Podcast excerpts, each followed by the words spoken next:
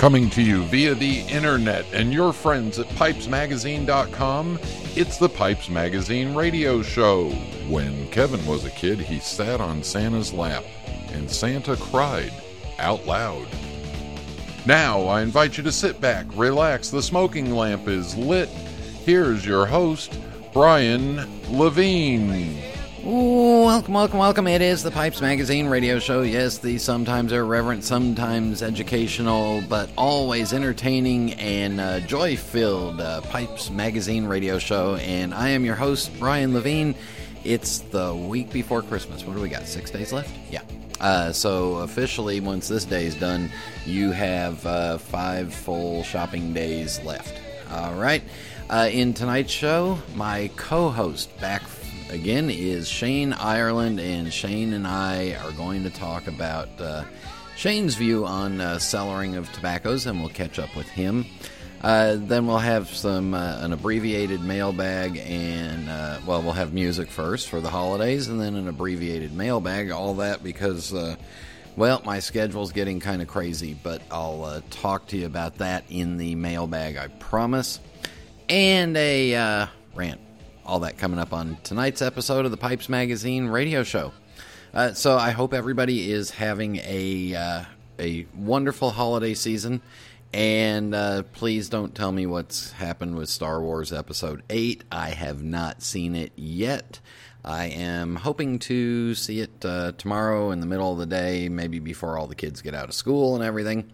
And uh, you know what? I may do one of those uh, old high school things. If I really like it, just stay in the theater one more time. Ah, we'll, we'll find out. Anyway, I have uh, yet to see it. So, Star Wars quickly becoming a uh, Christmas holiday tradition to uh, see the new Star Wars film. Um, kind of, uh, kind of ahead of, ahead of the game on all my gift giving and purchasing too. And uh, part of it comes from not working so and having some uh, more free time. However we have been uh, busy with uh, family and friends and all that stuff. Uh, in fact this past weekend got to see jody davis. The uh, newsboys were in town so i got to hang out with jody for a little bit. That was a lot of fun. And what else is going on um, oh, just a reminder you have to be of legal smoking age wherever you are to listen to this show. So, uh, sorry, all you little elves and Santa's helpers, if you're. Uh, nope, you should turn it off if you're not old enough. Anyway, all right, let's get the show rolling. Everybody sit back, relax, fire up a bowl. Thank you all for tuning in, and here we go. Ho, ho, ho! Merry Christmas! We are back on the Pipes Magazine radio show, and uh, back with me is uh, Shane Ireland of SmokingPipes.com. Uh, Shane, so you, you survived one full episode and you decided to come back again and do it again? Yeah, yeah. I'm, I'm only haunted a little bit by the uh, the first episode that we did.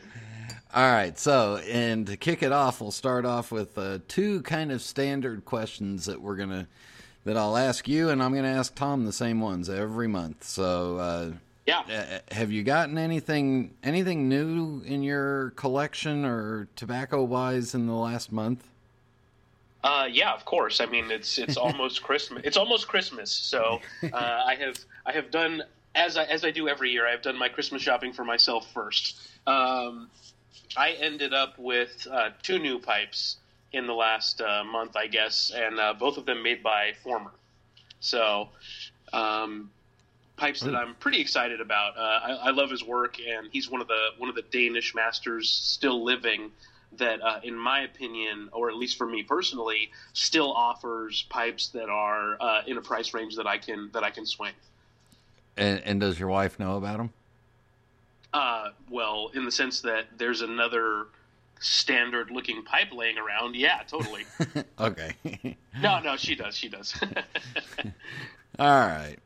Uh, and the only thing, yeah, I've been I've been busy traveling and had family over, but I I actually had a uh, I I have a couple of searches on eBay, and there was a Sato pipe that came up, and I just put a protective, absurdly low bid on it, and sure enough, I won it. So. Oh, that's awesome. Yeah. I was dis- I was disappointed by eBay uh, uh, since we last talked. I was trying to snag. There was a uh, uh, patent era, like war era uh, Dunhill with a horn stem, and um, I've I've been trying to add that to my my collection of horn stem pipes for a long time, but sadly I missed out on this one. Yeah, I, I, I was not expecting to get this one, but uh, all right. What are you What are you smoking tonight? Um, right now, I am smoking. Let me see. What am I smoking? I am I am smoking uh, actually Lane's Ready Rubbed, which uh, I think last week we uh, we at Smoking Pipes finally debuted the pouches. Uh, I had been wanting to try the blend again since they introduced it. Uh, I'm a big Edgeworth fan, and I still have a few old tins of Edgeworth. And uh, every now and then I, I get on a burley kick for a little while. So that's what I'm smoking now, and it's really good. Um, I don't know if it's exactly the same as the Edgeworth of old, uh, but it's just a really comfortable, easy smoking mixture. You know, and and it doesn't matter what it used to taste like. If you like it now, go ahead and smoke it. Yeah. Oh, absolutely. I've had that. I've had that conversation with a lot of guys about like the old Dunhill blends coming back. I mean, so many of them I've never been able to try uh, the the original, you know, version, uh, much less something that was fresh. Because if you taste it when it's 20 years old, well, you have no idea what it was like right off the shelf. But uh, I think that they have done. Uh, they have done a good job recreating those blends so far, and, and I enjoy a lot of them. So that's all that matters.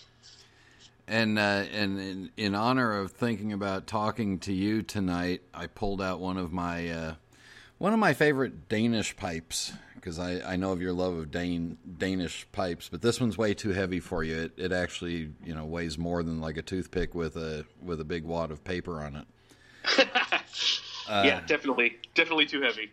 Yeah, but I I have an older uh, an older Peter Stokkebye pipe that was uh, handmade by the, they were all handmade by Jorgen Larsen, and this one's just got a beautifully little delicate kind of reverse triangled shank that's a little flat on the bottom and yeah and wider and flat on top and it's just a it's just a Dublin bowl that I mean I I started this bowl last me two hours.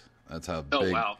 That's how big the bowl capacity is, but it's. Uh, I mean, it, it it's not as heavy as one would think. And what's funny is with this pipe, and I I guess because of you know because of my relationship with Peter, um, I very rarely pull it out because I don't want to really damage it or lose it because I got it while I was working for him. Oh sure. Um, and I can't, you know what? My eyes have gotten so bad that even with lights and magnifying glasses, I think this is an F grade. And if this is an F grade, I mean, I remember seeing some A grades, but this is an F grade, and they got the the lower the letter in the alphabet, the higher the grading. Yeah. Um, it, it's got some beautiful straight grain on it, and bird's eye all around the top of the bowl, and uh, yeah, just. But again, it's more sentimental than anything, and uh, so I loaded it up with uh, with a Virginia Perique blend that I'm familiar with, uh, and, and because this has almost got like a one inch wide bowl di- diameter, it really needs a full bodied blend for me. Otherwise, it Sure. just gets lost. And yeah, if I if I put a straight Virginia in there, Oh, Uh, you're not tasting anything hardly. no, uh, uh no, It's it's remarkable. It's remarkable how a lot of people think that uh, you know a wider diameter will coax more flavor out of a blend. I find the opposite to be true often. Yeah, usually, usually for me, the wider it is, the, it mellows it or yeah, and, and Yeah, softens whatever it is. But you know, when you talk about cigars, the opposite is more true. The the the bigger the ring gauge, the more balance and flavor you get, but the less intense of a smoke. So yeah, it. That's why. Uh, thankfully, that's why pipe smoking and cigar smoking are two completely different animals. Oh, sure, sure. I just find that like maybe the old adage about like English blends in in a in a pot, for example, like in a wide diameter chamber. I think maybe it's because those blends had a lot of flavor to begin with. Um, and and yeah, I, I don't know too many people that take uh, an inch or you know an inch and a quarter chamber and uh, fill it with Virginia flake and get great results. I, I'm I'm sure there's somebody out there. Um, yeah, yeah, sure. but anyway, that that's uh, so that's talking about tobacco. That's a perfect way. Why don't you go ahead and uh, introduce the topic for tonight, and then we'll uh, after you do that, we'll take a break. Well, uh, I, I, was thinking that we could talk a little bit about cellaring tobacco, um, specifically. Uh, you know the way that I personally have come to think about my cellar, and uh, maybe even some advice that I wish I had had more early on. That sounds good. So stay with us. We'll be back in uh, just a minute, and then we'll talk about uh, Shane's cellar and if there's anything in it.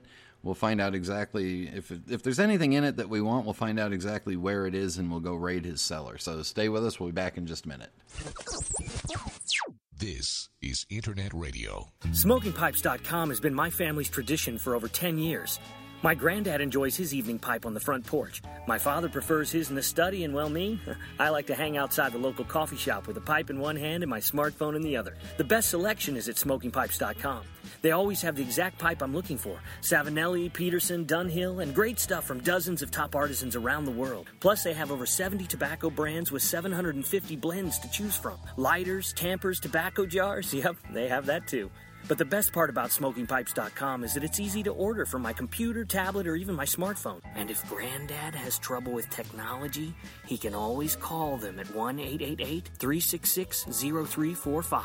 I heard that. Do you think I'm deaf? I'm the one who told you about smokingpipes.com, and I had a smartphone before you. You kids today, blah, blah. Smokingpipes.com. Make it your family tradition. We are back on the Pipes Magazine radio show. Shane and I hanging out, smoking our pipes, and uh, we're gonna. So we're gonna talk about tobacco cellaring. Now, let me ask you the the dumb questions first. Sure. Uh, the the cellar itself is not actually something that's subterranean, built underground. This is just a uh, a metaphor for your uh, your your supply of tobaccos that you're hoarding. Yeah, exactly. I mean, my cellar is actually on the second floor of my house in a closet in assorted uh, Rubbermaid plastic bins. So you have upgraded versus mine, which most of mine they're in um, uh, fine uh, corrugated former tree product boxes. Yeah, you know, I, I I don't know if it's just because we're here in the Low Country for those for those that know what that is, but uh, I'm a little weary of uh, moisture in the air, and I feel like putting them in the Rubbermaid containers gives me like a little bit more of a barrier to the elements or whatever. Now, with the with the moisture in the air, are you worried about the tins rusting, or are you worried about uh, parasites in the air getting on stuff? No, I'm mostly worried about the tins rusting because the thing is, rust can affect uh, your tins in a couple of different ways. In my experience, one is that if you get like a lot of rust on a can, there can be pinholes, you know, on the bottom of your tin that you can't see, and you'll lose moisture that way, of course. The other thing is that some blends that are, I don't know, maybe more heavily sauced or more heavily cased than others have a higher moisture content. I have found that occasionally, depending on the type of tin that it is, uh, it can compromise the seal. So if a little bit of rust happens underneath where the seal is, uh, you're going to lose you're going to lose moisture and therefore flavor and oils and all the good stuff. Yeah. Uh, having having the seal be broken. Yeah, and we and we live in very very similar types of areas, except your summer's a little longer. Uh, yeah, and, and, you've got a little more salt in the air than I do. But yeah, even inside the house during the summertime with the air conditioner running, uh, you're talking about a 50 55 percent natural relative humidity in the house itself alone. Yeah, exactly. So if you're yeah, so I guess if you take your Rubbermaid totes, then you're gonna then you can kind of moderate the moderate or add another barrier for all that moisture getting in there and or hammering it all summer long. Yeah, exactly. And I mean, um, you know, uh, even the upstairs of our house is climate controlled, but still, I you know, it's uh, having a tobacco cellar is a big investment, and um, I I just prefer to be cautious wherever I can. Now, how do you organize them inside the inside the totes? Are you, are you separating Virginias from Virginia Periques, or are you trying to keep different styles in different totes? Personally, I I organize by tin shape and then by blend. So you know, I've, I smoke a lot of Virginias and a lot of Virginia Periques, a lot of flakes. Um, so pretty much, I would say half of my cellar are, uh, you know, Sam Gawith style square tins, uh, or you know, smaller European uh, rectangular 50 gram tins. So I have some some like long and flat uh, uh, Rubbermaid containers that I have all my flake tins in, and then I have some like taller and less long uh, containers where I keep all of my like round European style tins, like you know uh, Mac Baren style hundred gram tins or uh, Orlik style tins, that kind of stuff. So you're you're not so much worried about a uh, a flavor from one from one tin from one product going you know seeping over into the other one. You're you're no. more looking at uh, you're you're more looking at condensing down as tight as possible. Yeah, oh yeah, condensing down as tight as possible, and also too, you know, I try to keep like all of my Scottish flake together and all of my Astley's 44 together, just because it's easier that way to like kind of keep an eye on what you what you have. Um, I do recommend some, you know, like the pipe tool or uh, uh, tobaccocellar.com or whatever it is where you can kind of catalog your stuff but i i am not great about that and i have twice now cataloged my entire cellar only to like lose the file without a backup and then just be like i'm never doing this again. So right now i don't have an exact count on what i have but i at least keep everything together so i can keep an eye and say okay you know i, I need a few more tins of escudo or i need a few more tins of capstan or whatever. Now with that with that software do you also have to go into it and every time you open a tin delete the tin out of it well, yeah, yeah. I mean, most of those softwares that I've used, and I've used like two or three different ones, um, you can move a tin from uh, cellared to open, and then from open to finished. Um, and that's the thing too is I, I forget to do that, or I buy a bunch of tobacco and I forget to put it back in, you know, my count, yeah. and then I don't I don't know exactly when I added this or this. I mean, I try to write I try to write the date on the back of all the tobacco tins that aren't dated, um, because if not, you just you end up being like, well, I have no idea if this is five years or ten years old. Right. you look at it and go, let's see what's on top of it.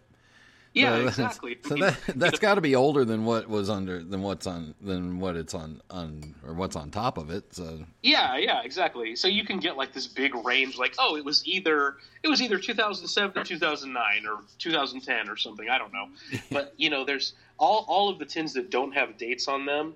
You can more or less guess a time period by the label, whether it had a warning label, who the distributor was at the time, things like that but uh, for the most part, it's better just to be diligent about dating your tins when you put them into your cellar, even if they may have been six months old at the time. All right, let, let me let me jump off uh, off of how you store them. So, do you you have an idea of a tobacco you want to try? You try it. You determine that you're going to stockpile some in your cellar. Um, how do you go through the process of figuring out what you're going to stockpile? How do you go through the process of figuring out how many you're going to buy? And then how long do you wait for it before you go back to it? Uh, you know, well, how long do you age it? Sure, sure. I mean, that there's almost a different answer for every blend and almost for every question that you ask depending on what the blend is even so let me let me start by saying this what i wish someone would have told me years ago is that it is better and uh, I don't know, maybe maybe better is the wrong word because everybody has their own opinion and their own experience. But in my experience, I wish that I would have started earlier to cellar a handful of blends that I know I loved, rather than trying to put away two or three or five tins of a hundred different blends that I liked. Okay, why? So, well, because I find that first of all, I, I hit a certain point where my favorite, like let's say your top five blends, right? Like my top five desert island smokes. I was putting away a, a, couple of tins every every now and then, and then I hit a point recently where I realized, like, okay, uh, the packaging changed for one of my favorite tobaccos. Uh, it changed from a small square tin to a larger coin style tin, even though it's a flake. Um, part of that has to do with you know. Uh, in Europe and in America, the regulations that tobacco companies end up finding it easier to keep everything, uh, you know, with, up to date with the warning labels and all that when they have one style of tin. Uh, Yeah. Also, you have to hand pack uh, small flake tins, and you can use a machine to pack coin tins. So that's something that I don't know if everybody out there knows or not. But I realized that, like, okay, so at a certain point, I'm going to realize that everything in my cellar that's square is from before a certain date, and everything in my cellar that's round is from after a certain date. Then I thought about it, and all the stuff that I have in my cellar that's square, well, if I want to smoke for 20 more years, I can only smoke two or three tins a year. You know what I mean? And this is my favorite tobacco. So I thought about it, and I was like, you know, I, I thought, oh, I have a ton of that stuff in the cellar. But when I really counted it, and when I really did the math, and when I really figured about, like, okay, it's my favorite blend, so I probably want to smoke more than one or two tins a year, I realized that I don't have nearly enough. And I have tons of tobacco in my cellar, as I'm sure all of us do, that I came across. I smoked it. I thought, yeah, this is good. I'll put away a few tins. And then now I'm kind of like, well, it is good, and maybe I open one of those tins down the road and it's really good. But at that point, I don't have backups to keep smoking. It's gone. And if I want to cellar it again, I'm starting at square one. You know what I mean? So why would you want to have one or two tins that are 10 years old? Because best case scenario, you love them and you can't you can't smoke them again for another 10 years. Or worst case scenario, you're not that crazy about it and all the age didn't do much to help it. So it's a little more, it's a little safer to cellar stuff that you know is good and put away enough of it so that you can have one or two tins to try at every benchmark, you know, two years, five years, ten years. And then you say, okay, it's really good at 10 years. Good thing I have several dozen tins that I can keep smoking that are that old. Now, going back when you when you first try a blend and you like it, you're now able to imagine kind of what it's going to taste like with a couple of years on it. Yeah, I, I, I think that I've been fortunate enough um, to, to sample a lot of aged tobacco, a lot of tobacco that has been aged longer than I've been smoking a pipe. And uh, once you try a bunch of different stuff, it's a little easier to say, okay, so, you know, X blend that is made of Red Virginia and Perique and is cut this way and is flavored with this, I've been able to try that at five and ten years old. So something similar on paper, you can at least imagine what it's going to be like and how it's going to hold up. Um, so you never know for sure, but that's why I think it's best to say, okay, I really like this tobacco, and that's that's another thing. I'm going to take a, a quick pause to relay one more piece of information that I wish I would have considered earlier in my cellaring, and that is that there's a primary difference. There's a big difference between um, cellaring because you love a blend and you want to smoke it forever and it may go away at some point, and cellaring because you think it's going to taste better with age. Right. So you know, having having enough Capstan Blue or Escudo, you know, I know that it's going to taste good because I've been fortunate enough to try Capstan and Escudo at various vintages. However, for me, it's more important that like I have enough of a supply because it's one of my everyday smokes. So there are blends that I think, oh man, this is really good, but it's going to be fantastic with some age. Uh, like Orlik Golden Sliced is one of those. Like I do smoke it fresh every once in a while, but it is really a fantastic tobacco when it hits the seven and ten year mark. So that I buy five tins a year or so, right? Like I'm just making this up, and four of them will go into my cellar and sit there for ten years, and one of them I'll just go ahead and smoke. Yeah, and and I kind of ran into the same with a similar thing where I found that some of my blends that I had uh, stockpiled, I had overaged them, and they lost some of that perique kind of punch that I like, and had gotten a little too mild for me. Um, yeah, So I so then so then I said, "Aha! Wait a second! I've got some age stuff that people would really like to buy or trade off at a pipe show." sure. And I took some of those tins of one of them was a Scudo that was about eight years old when I smoked when I smoked it, and said it had gone too mild for me. I got rid of those tins and essentially was able to buy four and a half new tins for each one, and Oh, sure. started the process again. Uh, let's Sure. take let's take a break right here. When we come back, we'll talk more, and I and I want to make sure and ask you about bulk tobaccos and Englishes and aromatics. So stay with us. We'll be back in just a minute ho, ho! Merry Christmas! What are you looking for in a pipe? Is it the quality of aged briar? Is it a certain shape or finish? Maybe it's the sound engineering that ensures an effortless, smooth draw with each and every puff. That's exactly the kind of pipe Savinelli has delivered for generations now.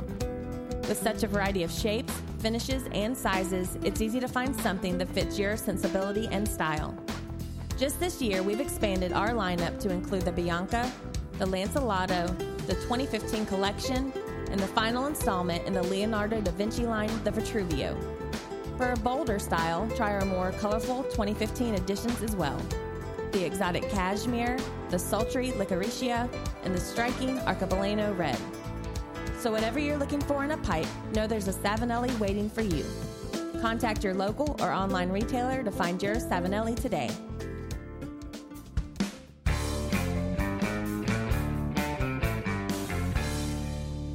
We are back on the Pipes Magazine radio show. Shane's got my mouth watering now, thinking of some of the tobaccos that I've tried, and uh, and you know I've had some stuff that the my my worst nightmare, Shane, is I've got some tobaccos that I got two or three tins of six, eight, ten, twelve years ago, and I open them up and they're absolutely wonderful, and I can never find them again. Yep, that that is a that is a huge problem. yeah, yeah. So anyway, um, is there for those that are just getting started cellaring? Is there a minimum time, and maybe it's per style of tobacco that you suggest they just let them sit on, or let them sit and age? You know, I mean, I think I think most people would agree, and in my experience, this has been true as well that for Virginia tobaccos, you're going to see a huge change at five years, a huge change at 10 years, and I think it will continue to be really smokable, really enjoyable, probably for a few decades before you notice like any sort of degradation. When it comes to um, like a burley tobacco, I also think that burley has longer legs than people have typically uh, given it credit for. I mean, I've smoked like 20 year old Edgeworth and it was really good. I mean, it was amazing. It still had like a punch to it. Uh, it was complex. It wasn't dull at all. And I was really surprised about that. I think that Burley takes longer to really benefit from aging than maybe a Virginia does. Uh, but let's, I, I, would like to start killing the rumor or the myth that uh, Burley doesn't age well. Well, you're, uh, when, well, you're also smoking the, the Burley and the Virginia and really small girly kind of pipes too. Well, yeah. I mean, you get a lot of flavor. It's like a small ring gauge cigar. Okay, I just wanted to put that out there. so when it comes to Latakia, I, I do think that um, a Latakia blend can be really, really excellent from two to five years. Uh, it, it, develops, it, it, softens just a touch, um, and in my experience, especially with Cyprian Latakia, um, a little more of the nuance and a little more complexity from the other components tend to shine through with a little bit of age on it. But once you hit the 10, 15, 20 year mark, Latakia blends can be a little uninteresting and a little flat. Yeah. Uh, well, Latakia blends can be uninteresting to me right away. Uh, sure. All it has to do is say Latakia in it. Yeah, uh, yeah. All right, let, let's talk about because we've talked about tin tobaccos a lot. What do you do? You know, bulk tobaccos are obviously, first of all, it's a it, bulk tobaccos are purely an American thing now because we're the last ones that have them. Um, yeah, yeah. How do you store them, and you know, how do you, I, you know, just run us through what you're doing with them. Uh, so when I buy bulk tobaccos, um, I I am a strict like mason jar person. Uh, I don't I don't do anything else except for like ball brand mason jars. Mm-hmm. And uh, I have a couple of different sizes. You know, if I'm buying in bulk, like uh, I'm trying to think of an example, but the last example was probably before Mac Baren's Burley London was discontinued. I was buying it by the pound, and uh, I was putting pounds of it into large, you know, I guess it's uh, half gallon mason jars, like a whole pound will fit in there, um, because those are tobaccos that I wasn't necessarily interested in, like experimenting, you know, trying it at five years and six years and seven years. I just wanted to have a handful of pounds on hand so that I could smoke it. Um, what I try to do for something like I don't know Sutliff uh, 507C Virginia slices is that I will buy maybe a pound at a time, maybe 24 ounces at a time, and I'll split that between three or four. Um, I guess uh, what would that be? Half pint jars? No, not half pint jars. Maybe full pint jars. I can't remember the sizes, but um, I put everything into jars, and uh, in my experience, um, jars will keep mason jars specifically will keep tobacco uh, in in fine condition indefinitely. I mean, I'm pretty sure I could come back three, four decades from now and smoke some of the tobacco that I have jarred up in my closet, and it would be wonderful. Um, I don't really worry about the seal failing. I mean, I make sure that they're clear when I seal them up, that I, I don't have any debris on the rim or anything like that. And uh, I think the one major area when it comes to jars that you and I would disagree uh, with would be that I leave extra air in the jars. I don't compress my tobacco all the way down. I don't try to cram eight ounces into a small half pint jar. Uh, I leave a little bit of air in there because air is a good thing when it comes to aging tobacco, in my opinion. Now, uh, you know, sometimes yes, I do try to. Sometimes I've tried to park a Cadillac in a doghouse. Um, yeah, yeah. But it and and I've I've learned, and I'm glad you brought it up because I've learned there's two different ways to pack a, a jar. I mean, first of all, Yeah. I don't I don't boil anything or you know No, no, no. I- no, I don't- None I- of that is necessary. yeah I, I don't I don't wash it with antibacterial soap and then uh, and then steam it in a hot tub you know in a sauna for hundred hours and do all that stuff. I just buy the jars off the shelf at Walmart, bring them home, and start shoving tobacco in there. Uh, let me let me let me pause you for one second because I think it's important that we note.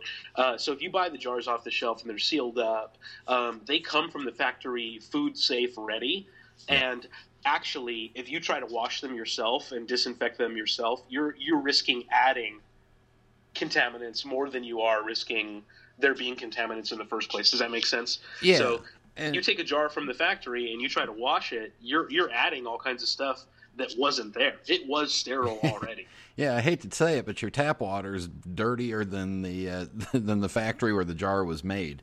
Absolutely. Um, and I and I also don't boil the jars to seal them either. I just you know hand clamp them as tight as possible. The one thing that I do like to do is put the jars in a window that's going to get a full day of sunshine, and that kind of warms the air inside and pops the top sometimes. And then I go back and hand tighten them again, and I'll notice that they've moved a little bit. But I mean that's all I do. Uh, oh sure. But there is definitely two different style or two different ways to pack jars for different results. Um, one, I have some bulk HH Old Dark Fired Ready Rubbed that I have jammed probably a pound and a quarter into a pint jar. I mean it. It's t- it's packed so tight that the tobacco was screaming as I was shoving the last little bits onto it. Mm-hmm. And I did that because I like the tobacco the way it is. I didn't. I wanted to put it in a in suspended animation. Yes, Yeah. a frozen state. Yeah, leave it just the way it is. It was fine for me. I didn't want it to age too much. But at the same time, I got lucky and found some uh, McClelland Bulk Virginia Perique, which whichever number it is this week, uh, you know, 2015. I can't. I can never remember the numbers. Um, but I got some of that, and I wanted it to age, so I just loosely filled the jars to the top Yeah. and then put the lid on. Um, now, the, and, the, and this is a question really for you. When you're talking about your Mac Baren Burley blend, you know, Burley London, uh, are you? I try to pick out the jar that I know that you know that, except for the the HH Old Dark Fired Ready Rubbed. Um, I try to pick out a jar that I know that I'm going to open that jar and smoke that tobacco all the way through within a couple of months of opening it. Yeah. Uh, I mean, is that the same thing you do? So you, you got if you got like a pound of Mac Baren Burley London blend, you're gonna you're gonna the minute you open that jar, you're gonna try to smoke through that jar completely. Yeah, pretty much. Uh, which is why I tend to try to fill jars with like about four ounces or so. Um, you know, like if you got a ribbon or something like that, four ounces is going to fit into one of the medium-sized. Uh, I guess it's a pint or or so or so. And then if you've got flake, the small half pint jars, you know, 50 grams to 100 grams is going to fit into those. Um, so it depends what I'm doing, but long term, most of my jars are no bigger than four to eight ounces Yeah. because I don't I don't want to commit to smoking a pound of something all at once. And but then if you also if you open something and you smoke it for a week and you've only smoked half the jar and you close it back up again, you just close it as tight as you can and it should be fine. It'll it'll probably have a little less moisture than before. Oh, I don't even think. I mean, unless you've left the jar open overnight. I mean, you could open a jar over and over and over again, and I don't. I don't think your your tobacco is going to end up super dissimilar as the same blend in a different jar that hasn't been opened once. Like that. That's been my experience because there's about the same amount of air in there, whether you're opening it over and over again or not. I mean, a lot of people would disagree and say that like the anaerobic fermentation or whatever it is resets every time you open the lid, and that may be true. But I've tried this a bunch of times. I've done a few different things. One is take eight ounces of tobacco, put four ounces of it into one jar, four ounces of it into another jar, smoke a few bowls every couple months from the one jar for two, three years, and leave the other jar alone, and then compare them a couple years down the road. And there's not a discernible difference that I can taste. Um, the other thing is like take a blend, and uh, it's better if it's a blend that comes in 50 grams and 100 grams. So like Orlik Golden Sliced used to come in the small square uh, 50 gram tins, and also you know in 100 grams it would be like the larger, deeper, you know round style tin. And if you buy two that were produced at, about the same time, and then you buy another tin and dump it into a jar, and don't do anything to like vacuum seal the jar. Let all of those age the same amount of time, and I can guarantee you that once you open all of them, the 50 gram tin will be the brightest in color. The 100 gram tin, because it has more air in it, will be the second brightest, or I guess uh, the second stage of dark. And then the jar itself is going to be a lot darker, dramatically darker than the 50 gram tin that didn't have any air in it, really. Yeah, I've I've done. I love doing that when you open up an old tin and you see how bright the color is inside of it, and, but then you leave it you leave it open. You know, you go in and out of it for a couple of days, and then it just darkens right up. It's Oh, yeah, all of a sudden it's chestnut. yeah. Yeah. Now, do you do you write down blending, you know, tasting notes on these things and put little note cards or post-it notes or little happy face stickies on them? Um, you know, I do have notes that I keep. Uh, I'm fortunate enough to where I can go back to tobacco reviews or look at the website on the blog and, and see what I've what I've reviewed or said about a blend. Um, but there's a handful of stuff, like I said, probably my top ten or so uh, that I'm so familiar with that I don't need to have notes. Uh, and then there's a bunch of other stuff that I have smoked, put a few away, and uh, made notes along the way to see kind of how it is changing. All right. Finally, what do you suggest people do for aromatics?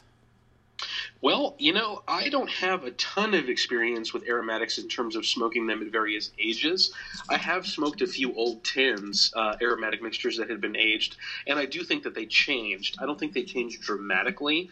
So I think if you're an aromatic smoker, you can you can stock up and cellar away. But I don't know that you're going to see a dramatic difference. Uh, but like I said, one of the most important things about having a cellar is uh, you have a supply. You have enough for yourself and enough to share. Like that's that's the main goal. Yeah, and and again, I would you know I've suggested to some of my friends that are, you know, tobacco's never going to be cheaper than it is now, and it's never going to be more readily available. I've only been saying that for let's see, this is the end of 2017. I think the first time I said that was uh, October of 2001. Yeah, no, it's true though. And and and gosh darn it, I ain't lying to you all either, dummies. Um, but if you, yeah, I would think that I, I have one friend in Houston that loves smoking BCA straight, and that's what he likes. And I always tease him about he's just smoking bubble gum. yeah, um, yeah. But I keep telling him. I mean, first of all, if you're buying in if you're buying in bulk and you buy it in a full five pound bag, you could put that five pound bag of BCA in the bottom of your closet and leave it there for five years, and nothing's going to change in it. Nothing's going to happen to it. The- Sure, sure. you know, the, those factory bags are really thick. But if you're worried about, you know, storing for longer term because tobacco is never going to be cheaper than it is now, and it's never going to be more readily available, uh, you know, you could do what Shane and I did with the with the big jars and literally jam pack them full into the big jars and just check the lids every six months to make sure that they're tight. And that stuff should stay. It's not. I don't think it's going to benefit from any aging, but again, you're just kind of suspending the animation on it, and you know, buying you're ten years from now, you'll be smoking 2017 priced stuff. And I guarantee you, it'll be a lot. the prices are going to go up in the next ten years. Oh, sure. So let me ask you: Has there been any blends that you've recently just tried for the first time that have kind of stuck out at you? Anything lesser known that you might want to point out as something good to age, or you know something that people might want to jump on now? Uh, something that's been really interesting to me lately is um, another another blend by Jeremy Reeves, uh, Cornell and Diehl. Uh, there's a series of tobaccos produced by Cornell and Diehl called the Old Ones, and uh, anybody who's at all familiar with um, uh, Lovecraft will uh, will recognize the reference. Uh, there's a flake called Mad Fiddler, Mad Fiddler flake. Uh, it's a Virginia. it has a little bit a little bit of perique in it, and it has uh, a particular variety of cigar leaf called Casturi. Now, this this variety of cigar leaf is something that I tried straight uh, a while back when Jeremy Reeves was kind of experimenting with a couple of different uh, blending components, and I thought it was one of the most interesting, complex condimental leaves that I've ever tried, and uh, he's blended it into this flake really well, really masterfully, and um, it's really interesting. And I'm definitely going to be putting away a few to see how it changes. It's so rich and it's so complex and like big these big rich flavors that i think it will hold up to, to aging very well. Uh, it's also pretty good in these colder months that we're starting to get into here. So i'm, I'm working on my uh, my blog where uh, I'll, I'll give my rotation of five blends for winter. And uh, i think mad fiddler flake is definitely gonna definitely gonna make the list. All right so let's talk about doomsday preparations here. Um, you've got. I mean, could you really survive off of five blends on your desert island?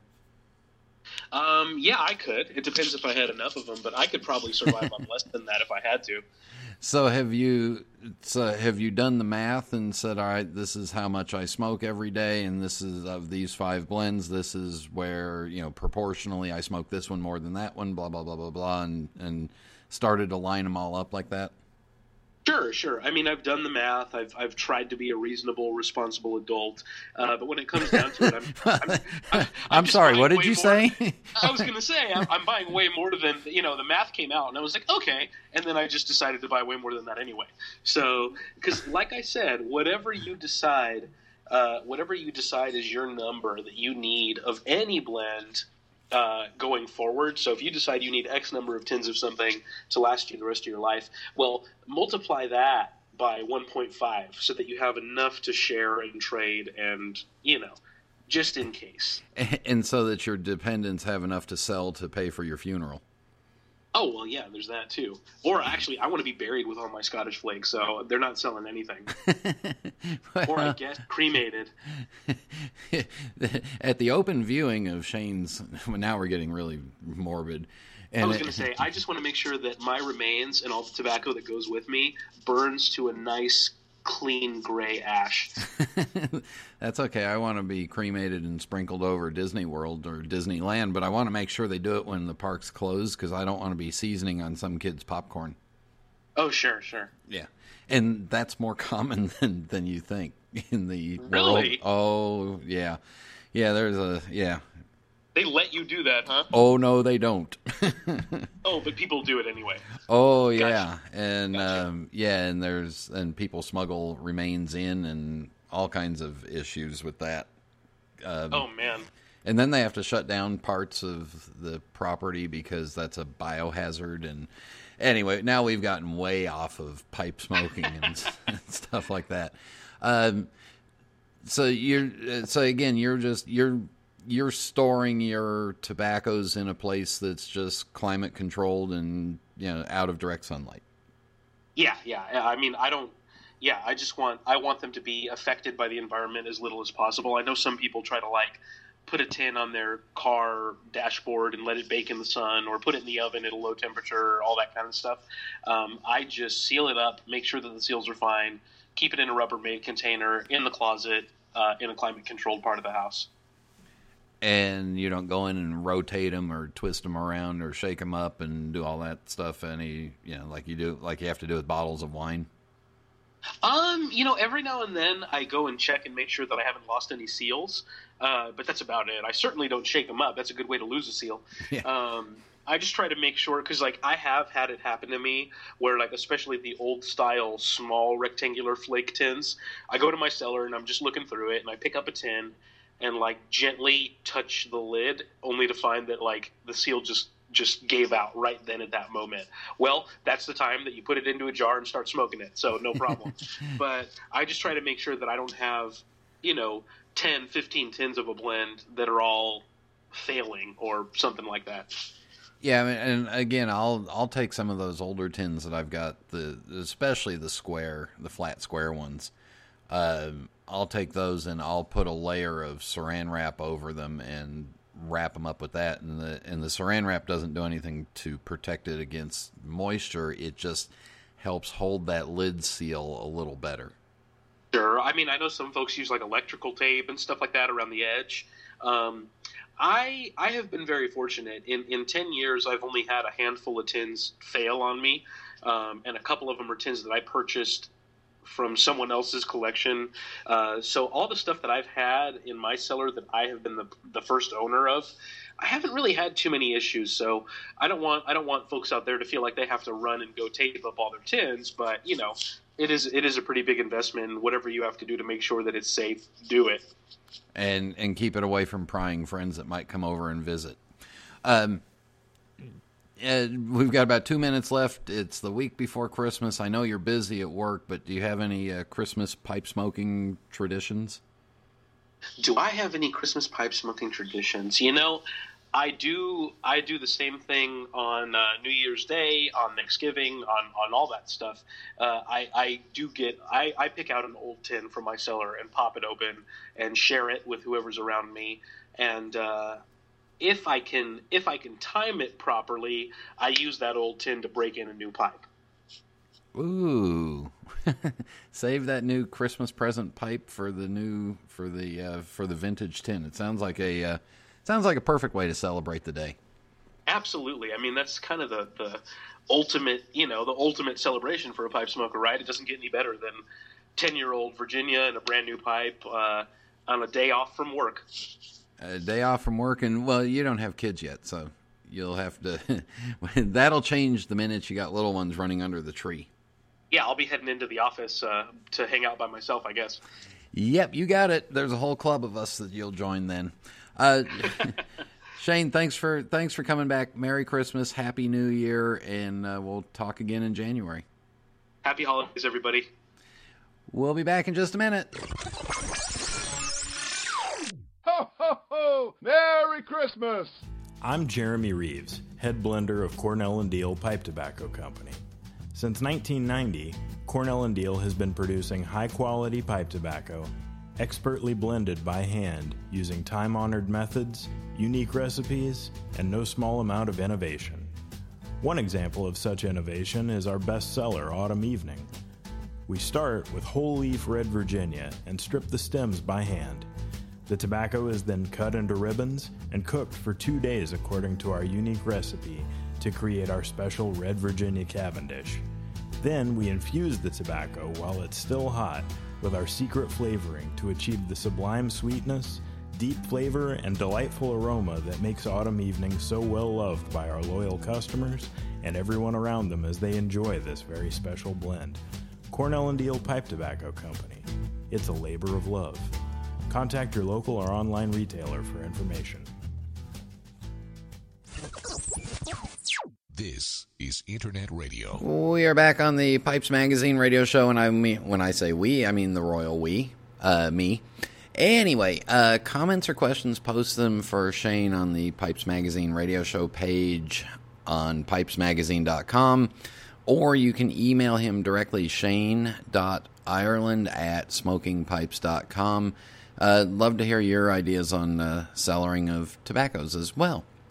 All right, so uh, diversity of music again. I mean, this is one of the only uh, things on the internet where I think you can hear classical music one week, uh, 50s crooners the next week. Last week we had uh, Peter, Paul, and Mary, so folk songs. Well, this week we're going back to a tradition that uh, I kind of got off of for a couple of years. But uh, anyway, we're going to the uh, uh, we're going back to Twisted Sister. This is uh, Dee Snider and Twisted Sister doing "I'll Be Home for Christmas."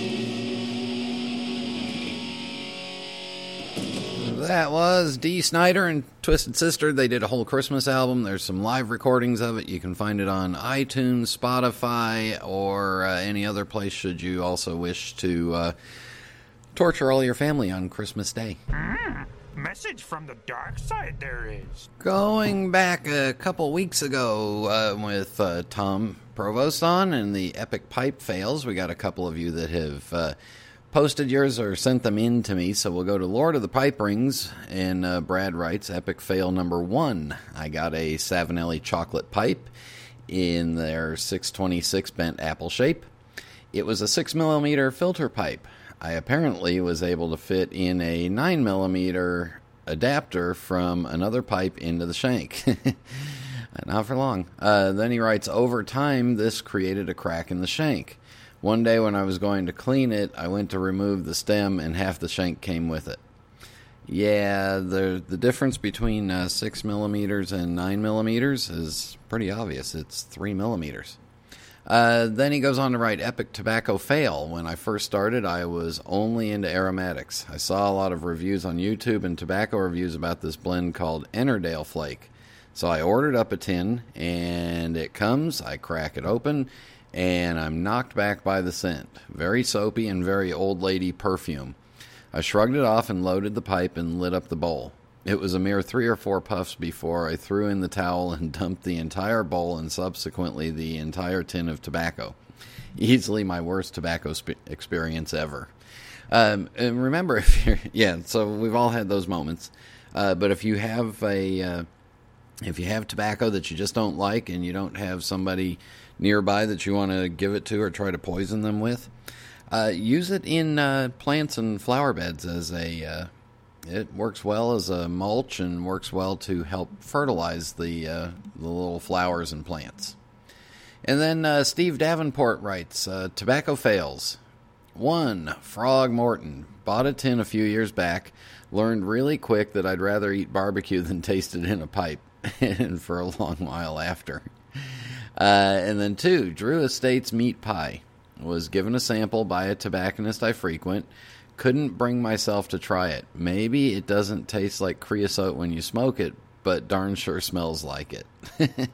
um, the, the, only the only thing I'll say to that is, um, you know, yeah, if you uh, if if the tobacco smells bad to you, odds are it's going to taste bad. But give it a try because the tobacco smell and the tobacco taste you know what? They don't always go hand in hand. Uh, and one last one we'll get caught up on uh, next week. Um, uh, Darth Pipe writes, and this is four days ago I'm a recent member to the pipe smoking community. For the first five months, I smoked a pipe and was hotboxing it like a cigarette and wondering why my Georgia peach blend tasted like burnt rhino ass. Uh, let me just say here, I'm not sure exactly how burnt rhino ass tastes, but I get the picture.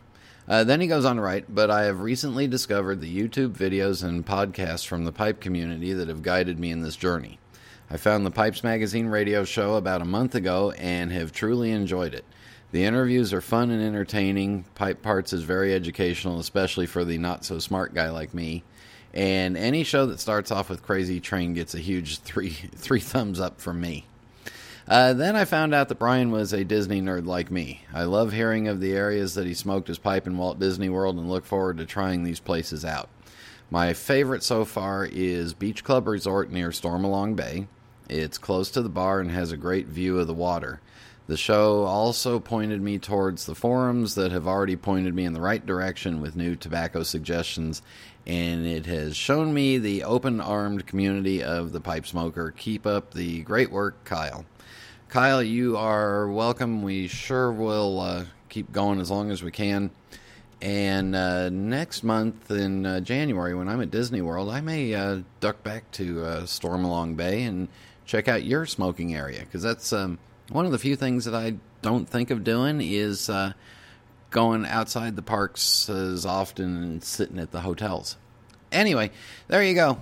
again my schedule is going to get kind of crazy over the next couple of weeks, and uh, because of uh, let me say that again because of the uh, because of construction of a new computer and I will be traveling to Manchester, England on uh, January 2nd we will uh, have a couple of uh, a whole bunch of advanced recorded shows for you, but guaranteed there will be a new show put out every Tuesday night at 8 p.m. Eastern Time for you to enjoy.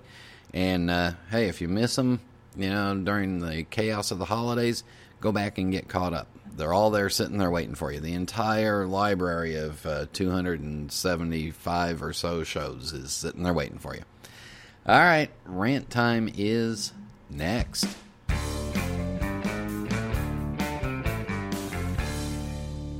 Cowboy. Cowboy.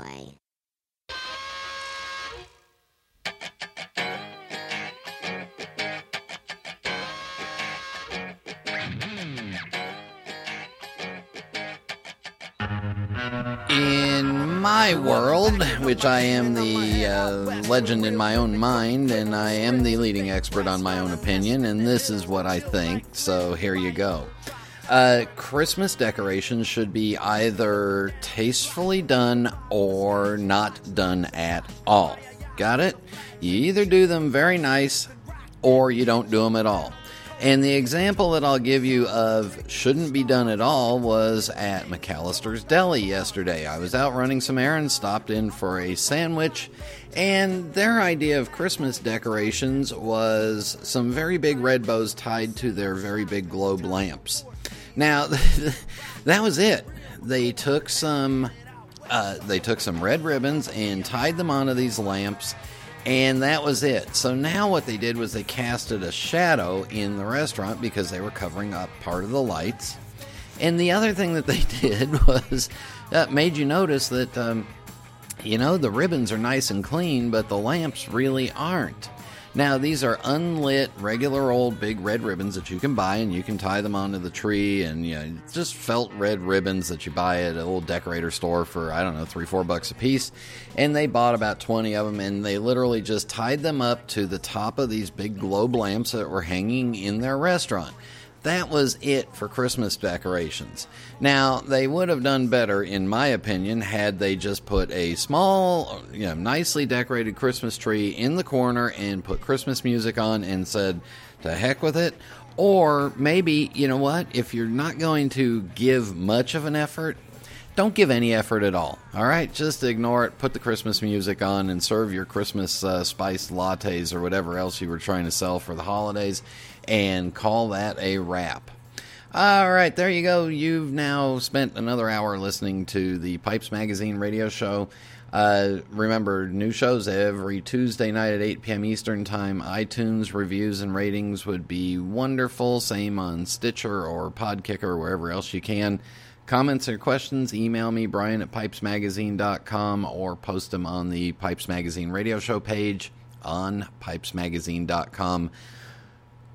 Next show will be the day after Christmas, so we would like to take this moment to say a very big, uh, heartfelt Merry Christmas, a uh, happy Kwanzaa, happy Hanukkah, whatever else you celebrate from me, Kevin the uh, moderators at pipesmagazine.com wish you all the best this holiday season, and thanks to Shane for joining me again.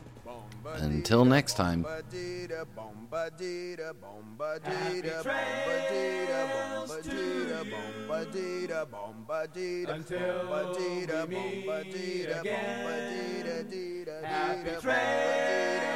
To bomba dee da bomba dee da bomba dee da Who cares about the clouds when we're together? Just sing a song and think about sunny weather.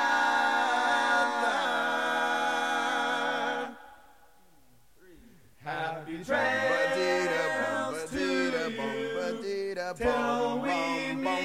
bum, bum, bum,